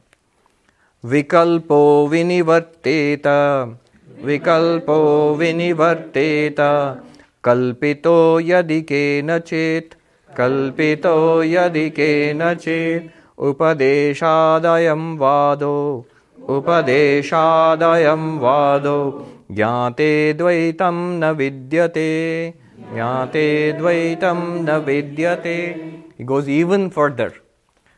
So, all right, but I am this individual who's having this error. So, I must realize myself as Turiyam. Uh, so, I am having, I am living this dream. Here he says, this could be removed if there was anybody having a dream also. Turiyam does not dream, right? So, there, if there is anybody having a dream at all, even the individual being the knower, that also he denies. So, vikalpo vinivarteta, the diversity, duality would be removed. Kalpito yadi kenachit. If there was any particular knower who knows this duality, then we could remove the, the, the dream of that, that knower. But that there's no individual knower also. Turiyam is the ultimate reality. Then you might say, now you're just talking crazy because all along you're talking about individual being and bondage and ignorance and knowing the turiyam and then you have to get out of uh, the ignorance and realize awaken to the turiyam and realize that you are turiyam all this talk what's all this if there's nobody like that if there's only turiyam and then he says upadeshadayam vada this kind of talk is there only for instruction you cannot teach without the language of duality that's why we are talking, we are using the language of duality. All this teaching is in the language of duality. You'll see it assumes duality basically. Without assuming duality, you cannot teach Vedanta. If you don't assume that, the only option left for you is silence, which Raman Maharshi would often use that. Just sit in silence. Upadeshadayam vada. All this language, these examples, these uh, paradigms which are being put forward, four aspects of the self, and all of this, not true at all. But this is being used so that our uh, error is corrected, duality is removed. Jnate dvaitam navidyate. Once you realize the truth, the duality will not remain. And you will see all of this is just temporary. It's like a scaffolding which you use to erect a building. Once it's done, the scaffolding has to be removed. You know, it, will come. We'll talk about it this Sunday. When you dismiss everything as false, this Sunday we'll, we'll take a karika from the second chapter of the uh, Mandukya Karika, where Gaudapada just goes to the extreme. I mean, you can't say anything more than that. There he says, there is no samsara which was ever created, no samsara which is destroyed, nobody who is in bondage, nobody who is a spiritual seeker, nobody who gets uh, who wants liberation, nobody who gets liberation. This is the final truth. Huh? So he just says that. Now, if you say this, I'll end with this, that if you say this, the next question that comes is, then what about you, Mr. Vedanta? Are you true or false? Because everything is false, what about you? And there Vedanta says, ah, you have got it. I am also false. I am also false. I am also false, but the point is, I am here to show you the falsity of the world. Once you realize the falsity of the world, you can dismiss me as being false. Then what is the truth? You alone remain as the truth, not you and Vedanta. You alone remain as the truth. But beware, do not dismiss me before you have falsified the world experience. If you dismiss Vedanta as false before falsifying the world, you'll sink back into materialism again. Uh, it, it, it's very, it has to be very careful. Nagarjuna, the great Buddhist philosopher, he says, Shunyata, the teaching of the void, he says Shunyata is meant for seeing the, the emptiness of the universe.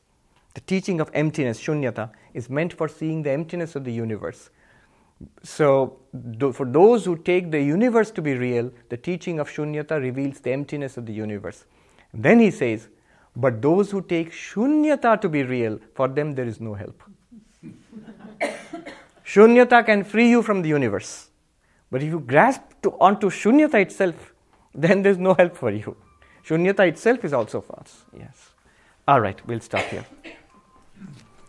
Six o'clock. We've been at it for two hours. ॐ शान्ति शान्ति शान्तिः हरिः ॐ तत्सत् श्रीरामकृष्णार्पणमस्तु।